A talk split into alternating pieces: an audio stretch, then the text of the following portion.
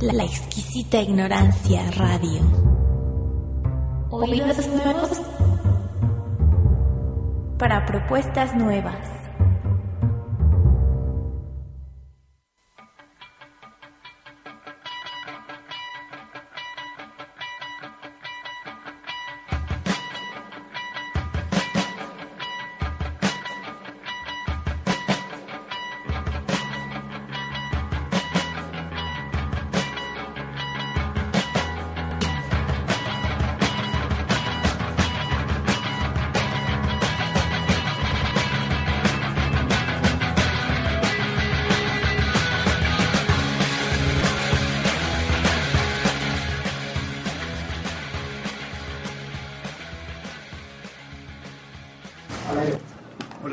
Buenas tardes. Estamos transmitiendo una vez más a través de la exquisita ignorancia en Res Omnium o de Omnibus Rerum. La temática de este programa gira en torno de la relación que existe entre filosofía, ciencia y religión. Por ello, el tema del día de hoy será el conocimiento de sí mismo o el autoconocerse. Para ello tengo el día de hoy aquí en cabina a Sores Vega de conocimiento de sí mismo como invitado para disertar acerca del tópico. Hola, ¿qué tal Sores? Hola Omar, muy buenas tardes y un saludo para todas las personas que nos escuchan a través de la escrita ignorancia. El día de hoy el tema Suárez es conocimiento de sí mismo, si bien el programa que está junto con Blanca y Virginia dirigiendo se habla de las conferencias del conocimiento de sí mismo, sin embargo se da de manera descriptiva, es decir, esta es nuestra doctrina, nuestra enseñanza, y de ahí solo se describen los puntos, como invitando a las personas, digamos, de manera divulgativa para que se difunda el conocimiento. Sí, correcto, así es. Sin embargo, el día de hoy me gustaría que explicitáramos una suerte de conceptos, es decir, cómo se puede pensar esto del conocimiento de sí mismo dentro de las sociedades contemporáneas donde cambian los movimientos religiosos, es decir, qué tipo de movimiento religioso es, si se puede considerar un movimiento religioso, es un movimiento espiritual, es un movimiento laico, qué características es o simplemente es. sí, sí, correcto. Bueno, precisamente pues eh, parte de la experiencia personal y lo que me hizo como poder llegar a, a este grupo, por así decirlo, que simplemente es una número de personas que tienen cierto tipo de enseñanza y se dedica a practicarle a través de la práctica, pues nace una comprobación, unos beneficios y simplemente se busca es compartirlo con el resto de personas, buscando personas que estén interesadas. Es precisamente eso, que no está ligada como a ningún tipo de dogma, de religión ni de creencia, porque eh, siempre mi pensamiento respecto a eso fue como muy revolucionario, nada que ver con lo que está eh, grabado en el inconsciente colectivo de la gente que manejaba, sobre todo aquí en Occidente, con respecto a las religiones, el concepto de Dios y ese tipo de, de, situaciones que se manejan, ¿no? Entonces, es precisamente este tipo de conocimiento fue donde pude encontrar ciertos puntos con los cuales me sentí identificado para poder empezar a llegar a como buscar algo de, autoconocerme, ¿no? de buscar conciencia y como tratar de eh, buscar como un verdadero sentido, una verdadera realidad, lo que podremos llamar como vida, como existencia, como tal. Esto, la pregunta Suárez surge puesto que revisando los contenidos, digamos, de las conferencias que hay en la página de conocimiento de sí mismo y los mismos tópicos que han desarrollado en el programa aquí en la estación de la exquisita ignorancia, puedo inferir, vaya, la pregunta legítima, qué tipo de espiritualidad es a la que se nos invita, vaya con las descripciones que hay en este tipo de conferencias. Si bien es libre, mi pregunta en concreto es un poco osada, es decir, son laicos, son católicos, son masones, son rosacruces. Gnósticos. obedecen. Sí, correcto, gnósticos, como tal, sí, gnósticos. Ya. Sí, y bueno, con respecto eh, al lo que sucede es que, bueno, como todo, como tú dices, siempre hay conceptos sobre esto, pero el concepto de gnosis que se tiene también está muy desvirtuado, como se tiene desvirtuado que el, el concepto de cristiano de, o católico está totalmente desvirtuado, entonces eso es lo que sucede, como que se está buscando a través de estas conferencias es poder transmitir a la gente la gnosis en su esencia Sí, algo totalmente práctico, algo totalmente eh, comprobable y algo totalmente que, le, que sea benéfico para la persona y que lo pueda estar eh, llevando a cabo en su diario vivir. Sí, es, es pura y física gnosis. Ok, entonces es gnosis, en serio, la gnosis, naturalmente la nueva de que viene de Samael a un Beor, de, o gnosis de Valentín, gnosis de Basílides. Sí, lo que sucede es que, bueno, como mm, desde el punto de vista que nosotros la manejamos, como la gnosis siempre ha estado en el, en el planeta Tierra, y al hablar de gnosis hablamos de los tres factores para la revolución de la conciencia, o los cuatro pilares. Sí, por ejemplo, está el sacrificio por la humanidad, que es la divulgación del conocimiento, que está relacionado con la mística, eh, con el pilar de la mística, el pilar del el arte, que está relacionado con el sabio uso de la sexualidad, sí, el pilar de la psicología, que está relacionado con el proceso del morir psicológico, y el, el cuarto pilar, que sería la ciencia, que serían simplemente las prácticas para que la persona pueda llegar a comprobar estos tres factores. ¿Sí? Entonces, como que muchas veces me dicen, ¿no? Pues he estudiado y eh, ya llevo desde el 2003 mm, en el conocimiento, he estado no solo en México, he estado en Colombia, he estado en varias ciudades de Colombia, en Argentina, en México, en Venezuela. Eh, lo que como que hay mucha gente que lo va enriqueciendo a uno, ¿no? Como en ese momento lo que tú estás haciendo, compartiendo de pronto información que uno no, no, conoce o no tiene. Entonces, le van, cuando lo van guiando, le van mostrando. Entonces, mucha gente dice, no, es que eso es puro sincretismo religioso. Entonces, le empieza a llegar un poco de información donde se va uno como nutriendo y va eh, como que va ampliando su conocimiento y así mismo lo va como fortaleciendo.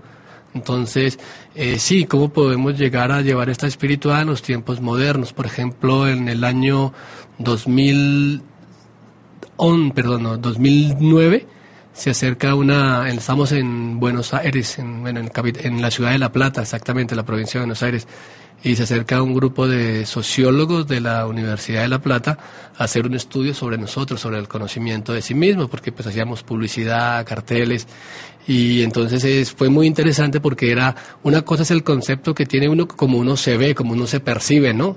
Y desde el punto de vista, pues muchas veces de los dogmas religiosos, espirituales y el mismo fanatismo, uno tiene una propia percepción. Pero fue muy interesante es el trabajo porque es diferente a cómo lo perciben a uno, ¿no? Cómo realmente lo perciben a uno y lo ven a uno de una forma bastante extraña, los conceptos que uno maneja. Entonces también fue muy, muy interesante ver todo el pensamiento de los sociólogos sobre cómo las, las diferentes movimientos espiritualistas o religiones han evolucionado y se han ido adaptando de acuerdo a las necesidades necesidades sociales de la, de la época, porque es muy diferente poder llegar a algo de espiritualidad a una persona de hace 200, 300, mil años, a una persona ahora con un conocimiento, con un estudio de la época actual. Entonces es, es bastante interesante poder ver ese proceso, esa evolución y cómo está uno inmerso dentro de la sociedad viendo este tipo de situaciones. Es curioso esta respuesta porque la pregunta iba encaminado, es decir, cómo se estudia este fenómeno o este tipo de mística, este camino, esta propuesta desde, por ejemplo, la antropología de la religión o desde la sociología de la religión. Sí. La tendencia del ser humano, sobre todo, a clasificar y conceptualizar para poder comprender las percepciones que uno tiene de la realidad, ¿no? Y clasificar, estos son cristianos, estos son judíos, estos son esotéricos, estos son místicos, estos qué rollo traen, ¿no? En ese sentido, pero todos tienen la misma constante de ser grupos humanos, no dejan de ser seres humanos, puede ser tu vecino, uno mismo, etcétera. Eso es lo interesante desde este punto de vista para no llevar a una cerrazón del ser, vaya un dogmatismo, yo soy mejor que tú o soy peor que tú, es algo un dualismo, vaya a evitar a toda costa esto. Por eso la pregunta surge, además me llama la atención, supongo que está implícita la respuesta de la, el conocimiento de sí mismo descansa sobre unos pilares, una cosmología cristiana, católica, es decir, para Occidente, la cristificación, conceptos, si bien parte de elementos de sabiduría oriental, por ejemplo, la reencarnación, tempsicosis, la recurrencia, la contra, está como en un marco de referencia sociocultural cristianizado, supongo, presupongo, vaya, que obedece a características del más acá, es decir, a las representaciones intrínsecas a los grupos religiosos que se fomentan en Latinoamérica, por ejemplo, el cristianismo es una constante que he observado, vaya, diferentes grupos gnósticos, crísticos, es sí, algo... Sí, es cierto, porque por ejemplo mucha gente dice, no, nosotros somos cristianos, nosotros somos ortodoxos, nosotros protestantes, nosotros somos católicos, pero si alguien estudia un poquito más se da cuenta que todos son cristianos. ¿sí? Y entonces que unos son cristianos evangélicos, otros son cristianos adventistas, otros son cristianos católicos, otros cristianos protestantes, pero todos son eh, eh, cristianos, perdón. Pero si nos podemos ver un poquito más allá, nosotros desde la gnosis, desde el punto de vista que planteamos, la cristificación no simplemente está relacionada con, el, con Jesucristo o el Maestro Jesús, como nosotros le decimos, ¿sí? O sea que el proceso de la cristificación es un proceso eh, que puede, ha logrado muchos seres, no Jesús el Cristo, sino que lo hizo un Krishna, lo hizo un Buda, lo hizo un Quetzalcóatl, lo hizo un Zoroastro, un Hermes Trismegisto. O sea, como que el proceso de la cristificación no es simplemente el punto de partida, no fue hace 2000, hace 2016 años más o menos, sino es algo que ha estado implícito en el planeta Tierra, el proceso de la cristificación. Entonces, por eso no catalogar simplemente como Occidente, sino que es algo, eh, es una posibilidad, como, como nosotros la planteamos, que está implícita en cualquier ser humano, poder lograr esa cristificación. No está sujeta a una persona como tal. ¿sí? Porque para, desde mi punto de vista, lo hablo en forma personal, sería como muy, muy limitada, como muy, muy, demasiado limitada teniendo en cuenta también el ternario y el cuaternario sobre el que descansa, es decir, los cuatro pilares, ciencia, mística, filosofía y arte, es decir, psicología, perdón, y arte, y el ternario, es decir, los tres factores de la revolución de la conciencia, son los pilares. ¿Cuál sería la finalidad, vaya, del el ser humano? Pues, parece que es como un camino, un medio para un fin. Es decir, si tú haces esto, si tú meditas, si tú la magia sexual, si tú X, Y, Z, lograrás este objetivo. Es decir, está como implícita una teleología, una finalidad. Yo hago esto para obtener esto otro. Eso es decir, presuponemos en última instancia que el ser humano tiene una finalidad no es algo como fortuito o azaroso, sino que sí. está... Presente es el parte del principio del, de la gnosis es aprender a, a, vivir el aquí y el ahora, el instante. Entonces, en el momento en que tú ya tienes, estás presupuestando que tienes un lugar al que donde llegar, ya estás haciéndote hacia un futuro. Entonces, no puedes estar viviendo el aquí y el ahora. Eh, eso es un grave, un grave, desde el punto de vista de la gnosis, como es una trampa de la mente donde uno queda eh, amarrado y sí, tiene como un objetivo. Entonces, sí, tú empiezas a, hacer tus primeros pasos para llegar a lograr tu título de psicólogo, de filósofo, de administrador de empresas. Pero si supuestamente uno tiene que aprender a vivir el aquí y el ahora, ¿sí? el instante, y estoy pensando en que tengo que llegar a décimo semestre, a onceavo semestre, ya, ya como que estoy mm, contradiciéndome. Entonces, como que, o sea, en este momento, ese de estar buscando mm, mejorar o llegar a un punto, desde mi punto de vista como yo lo veo, y que se ven todas las religiones, es parte de la búsqueda de aceptación del ser humano. Sí, mm, buscar ser aceptado. Entonces, para ser aceptado, decía, dentro de un grupo social, tengo que verme de determinada forma, escuchar determinada música, determinadas costumbres.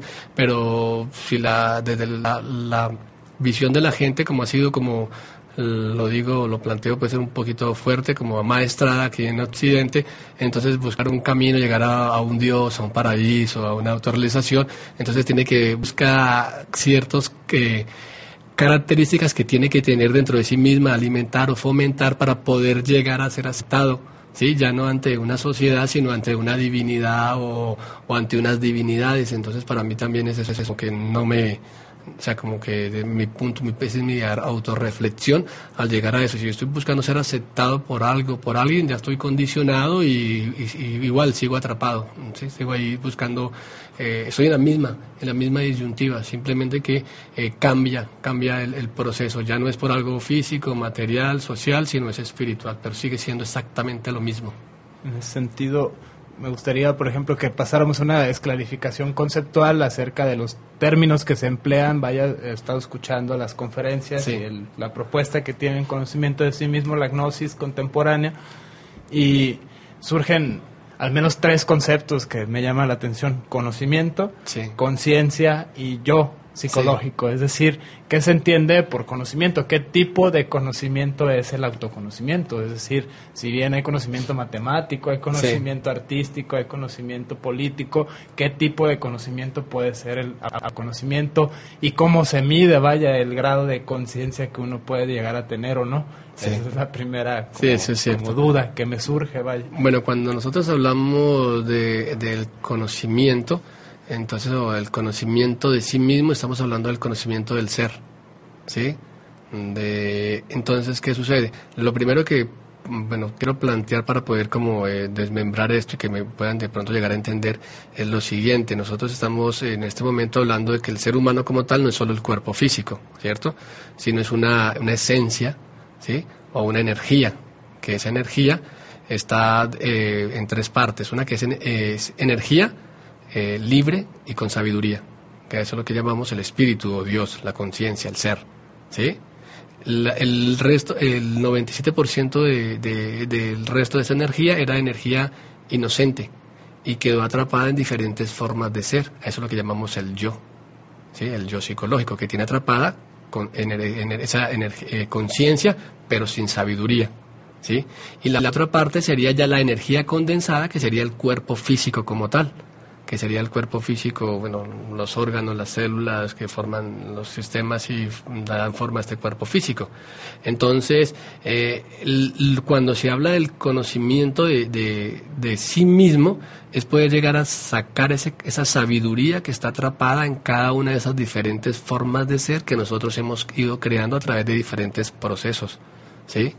Entonces, eso es el yo para nosotros esas diferentes formas de, ser y a eso es cuando podríamos entrar a hablar de la pluralidad, porque nosotros no nos vemos como una unidad, sino en este momento somos una multiplicidad, son diferentes formas de ser, ¿sí? diferentes yoes que están, están actuando a través de este cuerpo físico.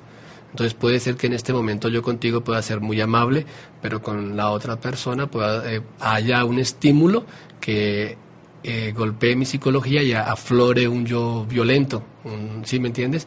O un yo que sea eh, tímido, que sea eh, cobarde, otro yo que sea em, extrovertido, otro yo que sea como que quiera ligar, etcétera, etcétera, diferentes formas de ser.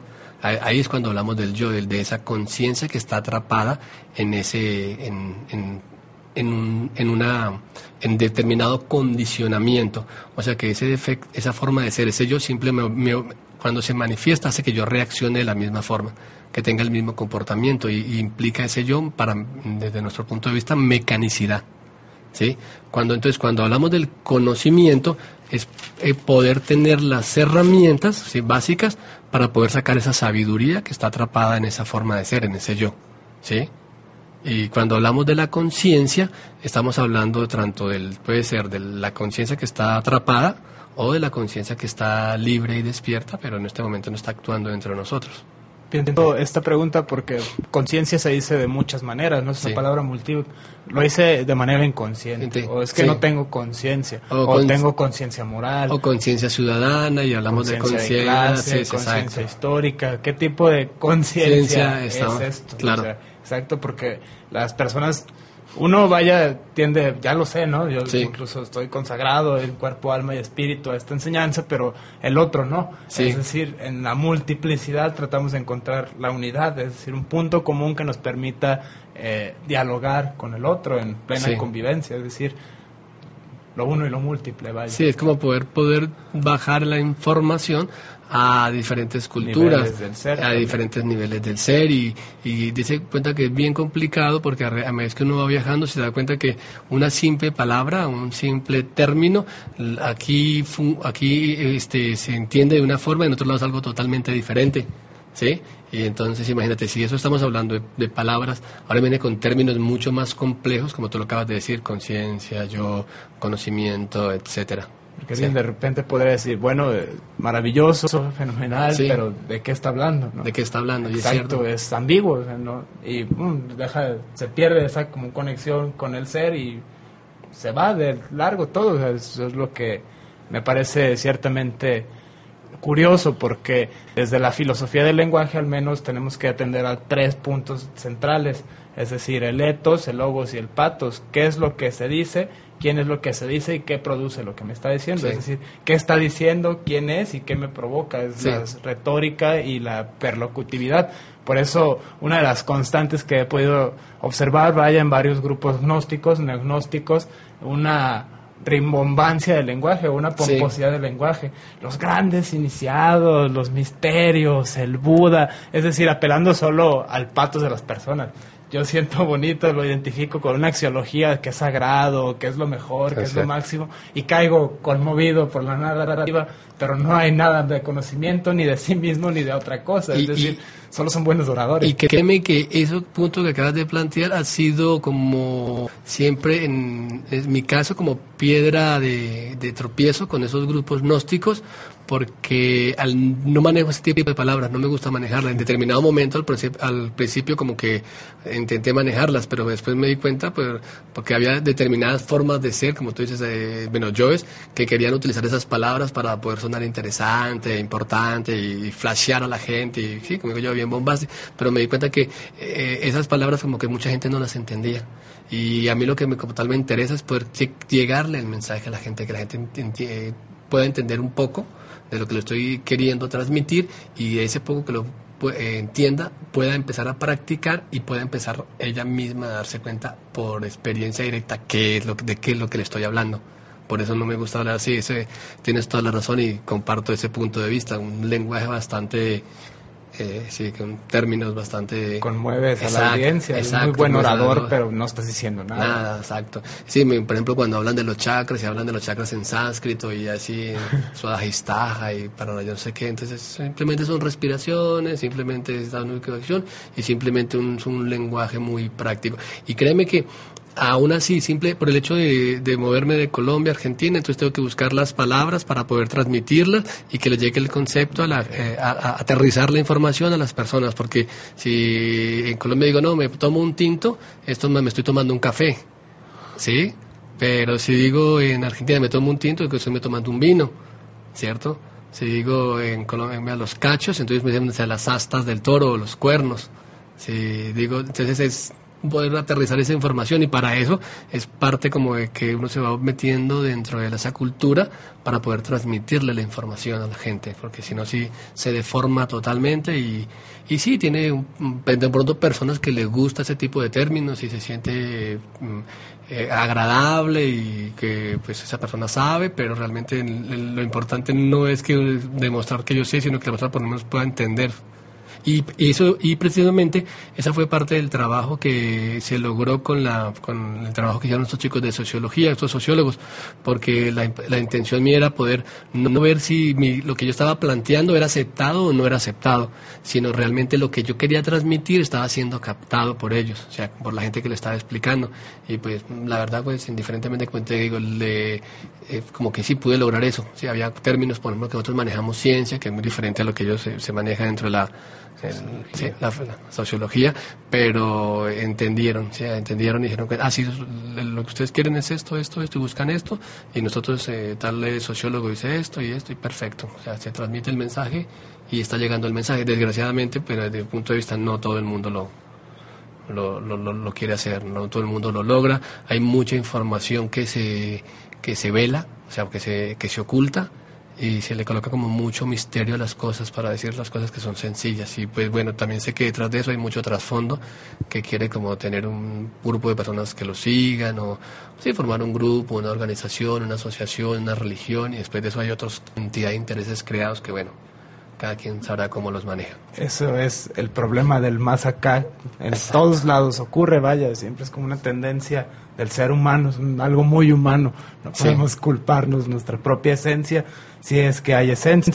La pregunta del conocimiento de sí mismo, porque se habla también de los yoes psicológicos. Por yo se entiende una autorreferencia, es decir, yo me identifico el yo cognoscente, por ejemplo, o el yo en el estado de vigilia si bien entendemos eso de lo uno y lo múltiple, ese es el problema central de todo gnosticismo, como el ser humano no es uno, sino muchos. De entrada, la pluralidad que hay, cuerpo, alma y espíritu, somos triádicos, pero también somos un ser, una criatura que tiene siete cuerpos a la vez, el principio de la teosofía, eso ya es multiplicidad. Sin embargo, la enseñanza está a niveles del ser, pero de repente se puede aplicar una zancadilla todo este tipo de conocimiento. ¿Y tú cómo compruebas todo eso, no? Sí. Tiene sentido, pero no tiene referencia. Yo te hablo, por ejemplo, de carros, ahí está, ¿no? Sí. Lo señalo con el dedo, pero yo hablar, no sé, de, de los siete cuerpos Sí, o sí, de los chakras, ¿dónde está? Pues mira, ahí lo traes colgado, lo traes prendido. ¿Cómo se hace eso? Ese es un problema, digamos, al que se tiene que enfrentar uno al difundir este tipo de conocimiento. Es decir, cómo hablar de lo eterno en el tiempo. Eso es Sí. lo que hay de fondo. Sí, es, es bien interesante porque, bueno, afortunadamente, eh, muchas de las personas que llegan a, la- a las conferencias, eh, escuchan las pláticas, eh, de una u otra forma han tenido algún tipo de experiencia, ¿sí? Eh, paranormal, ¿sí? Sobrenatural, que les da cierta base y como que hace que esa experiencia sea un gancho de comprobación para que puedan entender muchas de las cosas que les está sucediendo y que hasta el momento no podían entender o no podían compartir, porque al tener este tipo de vivencias y plantearlas dentro de la sociedad, dentro de la cultura que estaban viviendo, estaban simplemente tildados de locos, ¿sí? Entonces, si alguien se pone a ver todo lo que la gente habla de los sueños y que le hablaron y dice, este tipo es esquizofrénico, este tipo está loco, hay que amarrarlo, y hay que, y hay que ¿sí? Una camisa de fuerza y es cierto ese planteamiento y entonces es algo bien complejo porque si la persona no, o sea, la enseñanza como tal, el conocimiento no se le transmite en la forma correcta para que la persona agarre sus propias bases basadas en sus propias comprobaciones, entonces eh, va a generarle, le puede generar cierto, ciertas consecuencias no muy sanas a la persona. Y eso creo que también de pronto lo ha investigado, son eh, consecuencias de las personas que dicen, no, afectadas por la noche, ven afectados por, ¿sí? por ese tipo de experiencias, sí, es bastante. Pero como te decía, muchas personas de una u otra forma siempre han tenido algún tipo de experiencia para, para eh, diferente, sobrenatural, que hace que como que puedan darse cuenta que hay mucho más allá simplemente de, esta 3D, esta, del, del volumen, del, del- hay algo más allá de lo que podemos captar a través de los cinco sentidos, porque hasta el momento nosotros estamos eh, totalmente acostumbrados a solo creer en lo que podemos captar a través de los cinco sentidos. Y lo que no podemos captar a través de los cinco sentidos, entonces no es comprobable, no es medible, entonces como tal simplemente no existe y le podemos dar algún tipo de eh, explicación donde hay alguna falla dentro del, del cerebro en la captación de esa información y eh, genera, bueno, me empiezan a aparecer cualquier cantidad de problemas mentales dentro de la persona. Sí. Sí, en ese sentido, pues no son ni místicos ni iluminados, sino, no sé, tienen esquizofrenia, Eh. tienen megalomanía, tienen trastornos de la personalidad. No vayas con esas gentes, Es- estás mal. Más loco tú que vas con locos Eh, creerle. sí, cierto. Eso es algo, digamos que se justifica de la ciencia, ¿no? Esta tendencia muy occidental, pseudocientífico y científico. Esto es bueno y esto no es bueno. Esto es verdadero y esto no es verdadero. Eso me parece a mí una trampa dualista de dividir algo que es en esencia, digamos, una sola sustancia, si se puede hablar, pero tiene varios accidentes. Pero, sin embargo, es momento de ir a un pequeño corte. El día de hoy estamos hablando sobre conocimiento de sí mismo.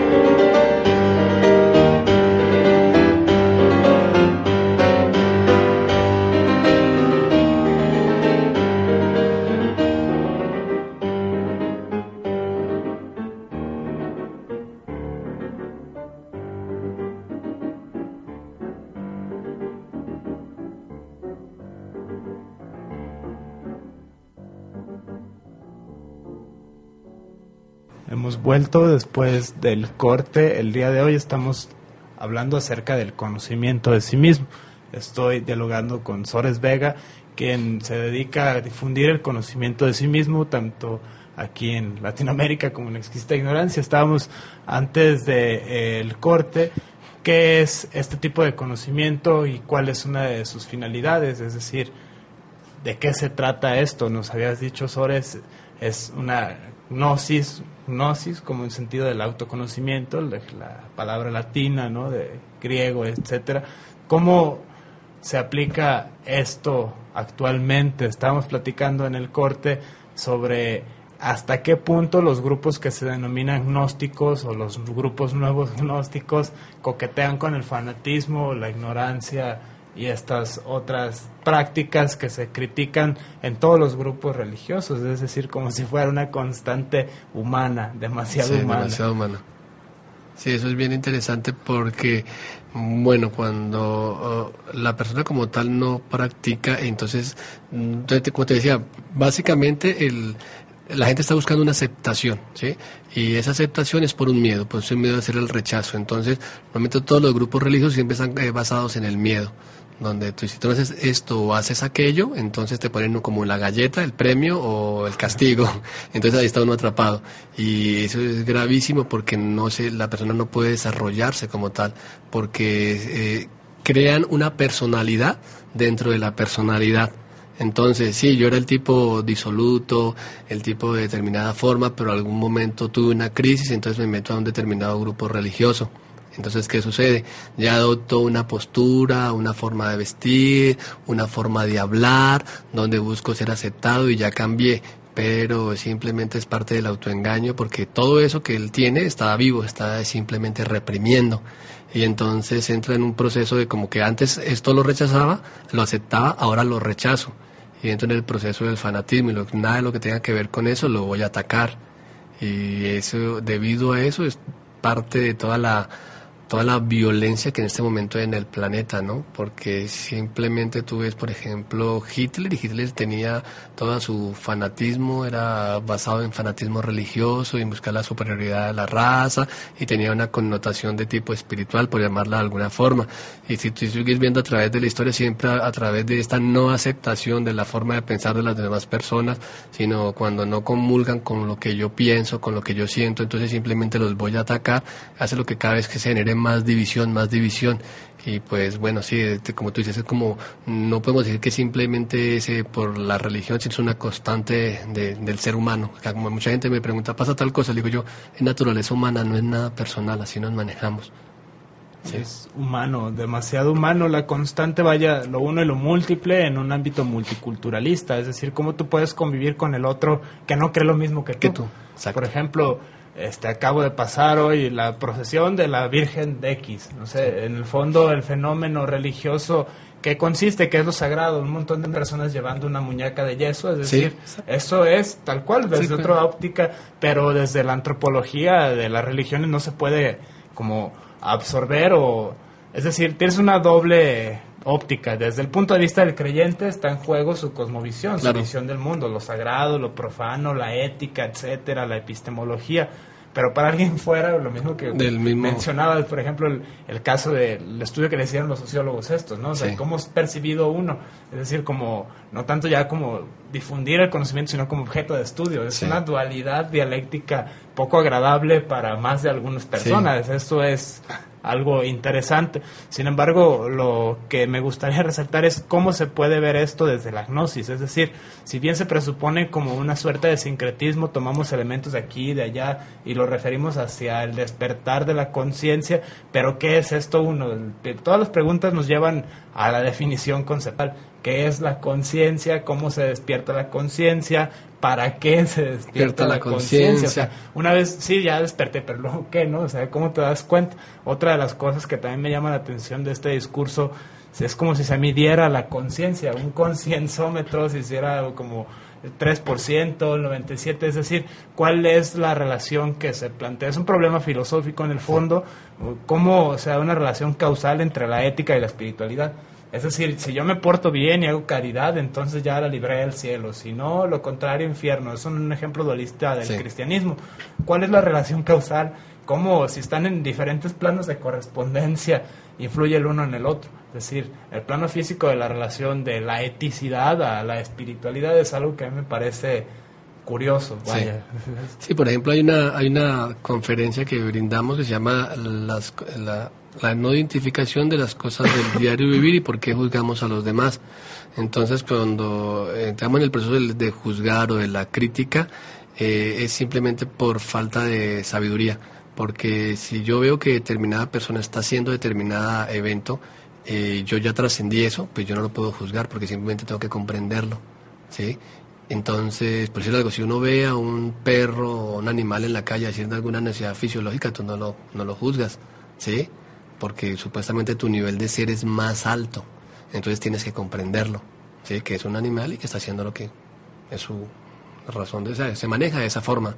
Entonces, si yo estoy juzgando a una persona, inmediatamente me doy cuenta que quién es el que está generando ese, ese, ese juicio, ¿sí? Entonces se da cuenta que ahí no hay como sabiduría, no hay conciencia, sino simplemente es el mismo defecto el defecto contra lo que está emitiendo el juicio. Entonces hay que decir que la persona pues está simplemente en el mismo nivel de ser. Si podemos ver a una persona que tiene un nivel de ser superior, hablemos, pero yo no lo puedo, o sea, ¿cómo sé que esa persona tiene el nivel de ser superior? ¿Sí? es imposible, es imposible saberlo, ¿sí? No se puede juzgar. Sí, entonces, como dicen, hay que evitar ese, porque ese proceso de, juicio, si tú te observas, se, se, empieza en tu mundo interior, en tus emociones, en tus pensamientos, y si tú lo alimentas, entonces comienzas a dejar que se apodere y termines hablando y diciendo cosas sobre eso. Entonces, pero tú lo puedes observar y dices, pero bueno, ¿por qué esta persona supuestamente hace eso? ¿Por qué lo hace? ¿Por qué me creo mejor? ¿Por qué me disgusta? Vas a poder comprender eso que está dentro de ti, que es lo que genera ese desagrado para que puedas juzgar a esa persona. Y simplemente lo, comprendes, ¿sí? Pero son cosas que son naturales, que, que no se pueden medir como tal. Por ejemplo, la persona dice, bueno, yo cómo sé que estoy despertando conciencia y solo lo puedo, va a poder saber a través de sus hechos, ¿sí? de la forma en que esté viviendo. Eh, como que entonces si yo estoy acá y antes tenía determinada costumbre, ¿sí? determinada forma de ser, cuando alguien me decía determinada palabra o hacía determinada eh, hacía determinada manía o me miraba de determinada forma que puede que a mí me generara ira, me generara de insultarlo porque me llamaba de tal forma, pero si yo logré comprender eso, lo observé y liberé conciencia y me llaman de la misma forma y ya no me afecta como tal, entonces como que se está generando un cambio, pero como tal medirlo es, es imposible. Es imposible porque eh, la persona puede tener, entre comillas, conciencia, pero en determinado momento puede perder ese nivel de conciencia y estar manejado por un agregado psicológico y estar en un estado inconsciente. Eh, por así decirlo. Entonces, eh, ahí la base es siempre no, no juzgar, no juzgar y darnos cuenta que el que está juzgando eh, va a ser siempre alguna forma de ser de nosotros, que está a favor o está en contra. Y la única forma de darse cuenta de eso es empezando a dirigir la atención al mundo interior. ¿Sí? a lo que tú estás sintiendo, a lo que tú estás pensando, a lo que quieres decir, a la sensación que se genera en ti y darte cuenta pues que, que eso no es como realmente te te genera desagrado porque es, entonces ah, puede ser ira, puede ser envidia, puede ser orgullo, lujuria, etcétera, etcétera. Y esa, esa sensación en la que tú tienes que ir dándote cuenta que no es. ¿sí? Pero es un juicio de valor que solo tú puedes darle. Pues es un proceso totalmente personal, es un trabajo que nadie puede hacer por ti. Y indiferentemente que la persona se llame eh, gnóstico, católico, cristiano, etcétera, etcétera, etcétera, tiene que pasar siempre por el mismo proceso pero cuando caemos en esas verdades absolutas, en esos dogmas, en esas creencias, pues entonces es cuando, desde mi punto de vista, pues como que todo se deforma y se, se pierde todo el trabajo que tenemos que hacer. En una ocasión, un misionero gnóstico me decía, cuando alguien criticas, cuando tú criticas a alguien, debes primero preguntarte qué tiene esa otra persona que soy yo y no me atrevo a ver en mí mismo. Es decir, no, es que tienes tales características, en el fondo es uno mismo que no se atreve a mirarse fijamente, ¿no? La crudeza que ello implica.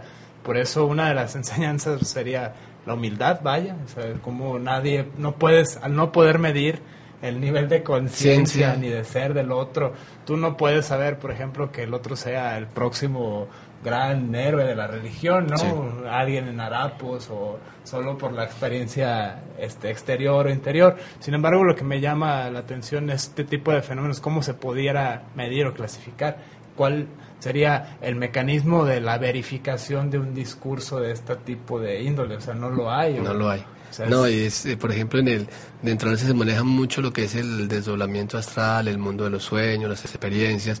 Entonces, cualquier persona puede llegar de un sueño y creer que eso que vio en el sueño es una realidad y de acuerdo a eso poder generar un juicio de valor y determinar que tiene la sabiduría con respecto a eso.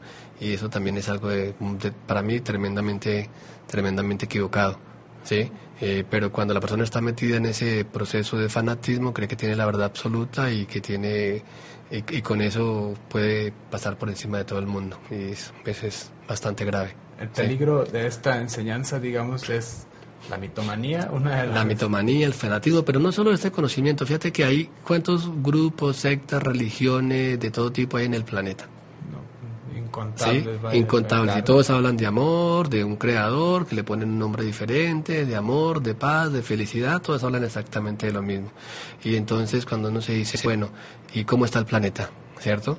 O sea, entonces cuando uno dice, bueno, algo está fallando, algo está fallando en el, el discurso puede que, como tú dices, sea muy bonito, con muy bonitas palabras, pero ya en la práctica como que esto no está funcionando, ¿no?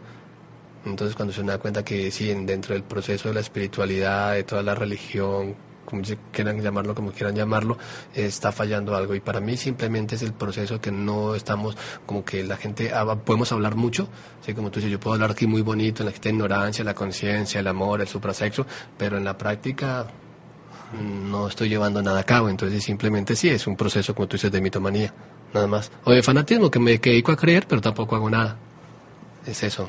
Otra de las cosas que me llama la atención al revisar, por ejemplo, la página de conocimiento de sí mismo, parto del uno múltiple, este supuesto, si bien es una suerte de conocimiento esotérico, es decir, por esotérico eh, eh, identifico un proceso que es para el propio conocimiento. De sí mismo, no tiene que ver con poderes, ni secretos arcanos, ni mucho menos, sino como el hecho de conocerse uno mismo tal cual es, es decir, sus accidentes del ser, es decir, yo soy así, y qué, ¿no? es algo identificar eso ¿Cómo se entiende o cómo se interpreta la gnosis frente a diferentes escuelas espirituales? Pienso, por ejemplo, otros senderos, otros caminos, ¿no? La Cábala o la Rosa Cruz. A mí no me, yo no me identifico con ese sistema, sino que o tomo todo lo que me sirve y a Dios, que la Madre Divina, demás cosas como más vaya propio, sino decir, ¿cuál es la postura propia de esta postura ante otras escuelas o enseñanzas de carácter esotérico o iniciático donde se busca el despertar del ser? Sí. Bueno, nosotros basamos sobre tres puntos que son claves. Bueno, para mí, porque mucha, mucha gente llega a las conferencias. Ah, no, si yo escuché de esto, yo leí, yo estoy en un grupo y esto es igual, esto es igual. Entonces yo digo a la gente, mire, cuando hablamos de psicología siempre tenemos que hablar de la autoobservación, de determinada forma de ser que descubres en tu mundo interior, te das cuenta que ahí no es justo, ni útil, ni verdadero, ¿sí? O que está buscando al ser o al no ser y simplemente está aplica la madre divina. Entonces, si está la Madre Divina, bien, si no, no hay ningún inconveniente, ¿sí? O sea, pues, o sea, está la... Dos, el proceso de la transmutación sexual, de aprender a canalizar su energía hacia adentro y hacia arriba y no derramar esa energía, sino a, través de un proceso tántrico de, de simplemente algo como muy natural, ¿no? Que esa, esa, energía es agua que está en nuestro cuerpo físico y a través de los besos, las caricias se prende el fuego y salen unos vapores seminales y esa energía se, genera vapores y se, se cambia de, desde simplemente estado líquido a gaseoso y se condensa en la columna vertebral. Entonces, si hay de, derrame de esa energía o esto, entonces como que, bueno, no vamos por ese lado. Y cuando la enseñanza como tal, la, con el conocimiento, la, lo que tú estás hablando, lo estás cobrando, estás generando cobro, entonces ya como estás discriminando, eh, entonces ya como que ahí ya no, no, no, como que encaja dentro de lo que, bueno, con lo que yo practico, ¿sí? Y bueno, entonces mi posición con respecto a eso es muy sencilla. Mm, y bueno, todo esto también ha sido un proceso, mi proceso, ¿no? Eh, por ejemplo, hay personas que en este momento, eh, humanos en este momento están en primaria, ¿sí? Otros que están en el bachillerato, otros que están en el, en el, en la, en el, la secundaria, en la prepa, en el pregrado, en el posgrado, en la maestría, ¿sí? Cada quien está en su propio proceso, en su propio proceso de evolución. Y esa persona está ahí, yo tengo que respetar eso, Ese es como su libre albedrío, y esa persona tiene su ser, su Dios particular que maneja esa, esa persona y verá dónde está. Yo por estar un poco atrás o más adelante, o sea, no puedo ser ni mejor ni peor, o sea, ¿sí? Entonces como que puedo respetar, es como yo creerme más porque eh, estoy, ya acabé la universidad y el chico está en kinder, el otro está en la primaria, o sea, como que, ¿sí? Son estadios diferentes para cada ser humano y está cada quien está eso. O sea, el fondo es la igualdad y el respeto del proceso de cada quien. se entiende cada loco con su tema, y, lo que se busca que, como yo le digo a la gente, bueno, lo importante es que esa, si esa búsqueda, que si eso, si anhelo que usted tiene, si esa búsqueda es sincera, eso es lo que para mí es lo que es realmente importante, tarde o temprano a, a esa búsqueda, ese anhelo de, de, de, ser, lo va a llevar a, a poder integrarse y lograr eso. La moraleja es no hay ni maestros, no, hay ni más ni menos, solo hay. Exacto. Sí, el, pues sí, porque se está buscando ya maestros, entonces ya esto se está buscando eh, alumnos o discípulos, entonces así empieza la jerarquización, ¿sí? Y bueno, esa es una de las partes de que me gusta el de, del conocimiento, mm, y bueno, no soy como, siempre he sido como medio rebelde, y es parte de lo que me gusta de, esta noción, que esta noción que, que conocí, que se llama el Grupo Conocimiento de sí mismo, en el cual tú realmente puedes ser, tú tienes unas herramientas, yo te doy las herramientas, te parecieron bien, bien, si no, no, está bien, practícalas y tú mismo te manejas, tú mismo sacas tus propias comprensiones, tus reflexiones, tu sabiduría y bueno, ah, tú vas en tu, en tu camino, ¿no? Caminante no hay camino, se hace camino al andar porque es un camino interior y cada quien va haciendo sus, sus procesos. Lo importante es poder transmitir las herramientas a las personas para que inicien su camino, si les interesa si no les interesa también no hay ningún, ningún problema porque eh, también se genera dentro de uno el, como el sufrimiento, la preocupación, bueno, las personas eh, como ese fanatismo de querer uno redimir a alguien y, pues no puede ni con uno, uno mismo, mucho menos con los demás, ¿no?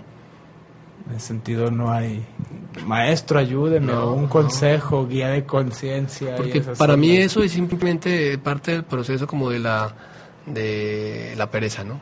Entonces, como que supuestamente yo tengo ya unas capacidades, un cerebro, un intelecto, un, o sea, como que no tengo ninguna eh, eh, tara o ninguna deficiencia que me pueda limitar para yo poder llegar a esa conexión y descubrir realmente lo que tengo que hacer, si ya tengo las herramientas.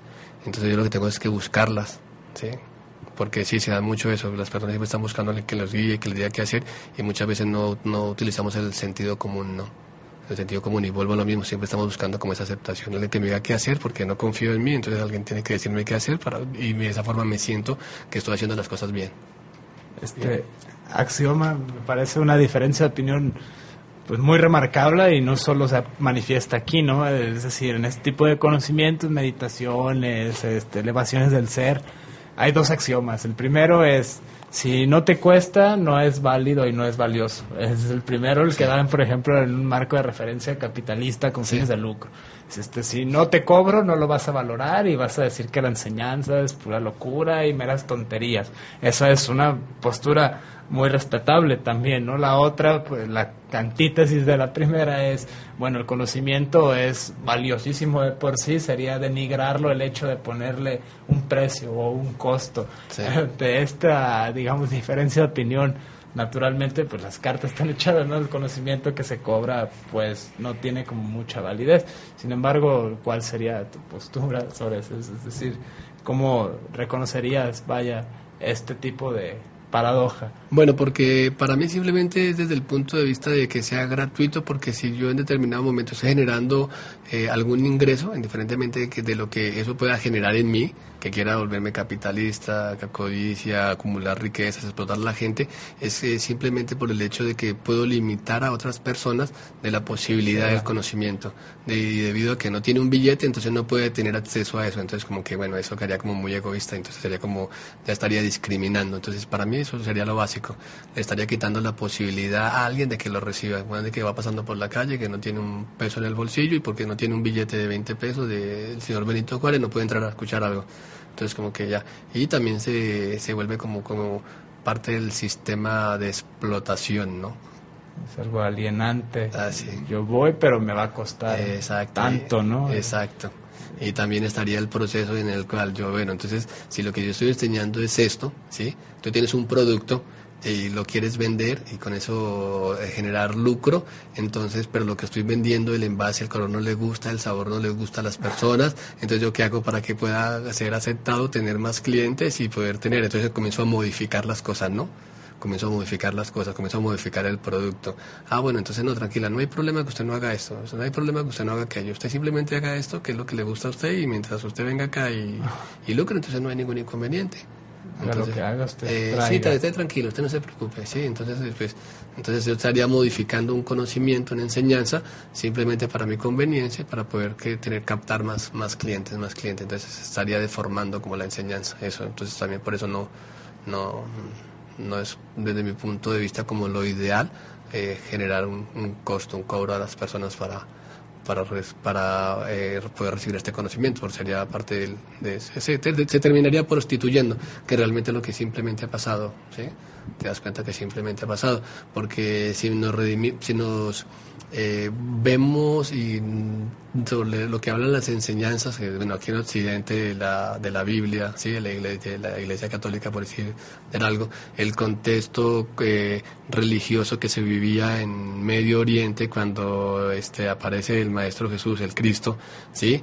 que lucraban con los... eh, con todos los rituales que hacían, cobraban por todo y que sí, nadie sabía te- interpretar la, la palabra, la Torah. Exactamente, tú agarras el mismo contexto y lo colocas en este momento, en la actualidad, es exactamente el mismo.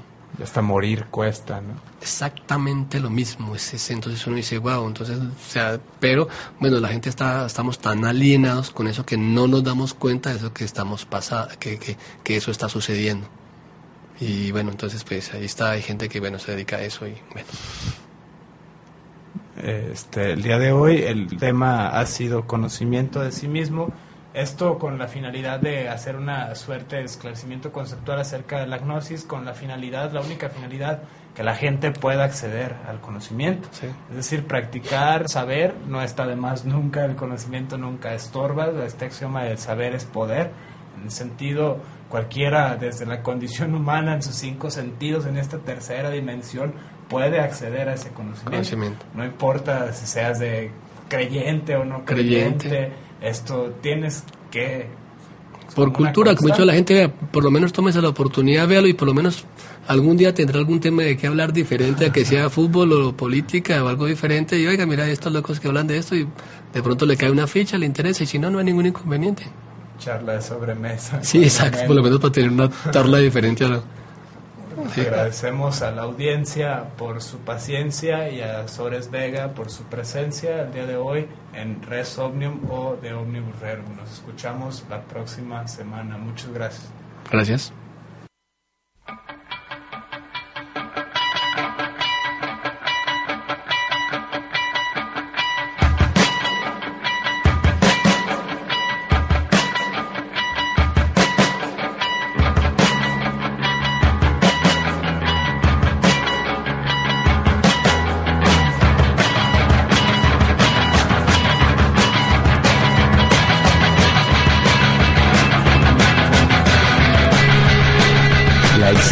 Ignorancia radio. Oídos nuevos Para propuestas nuevas, nuevas, nuevas.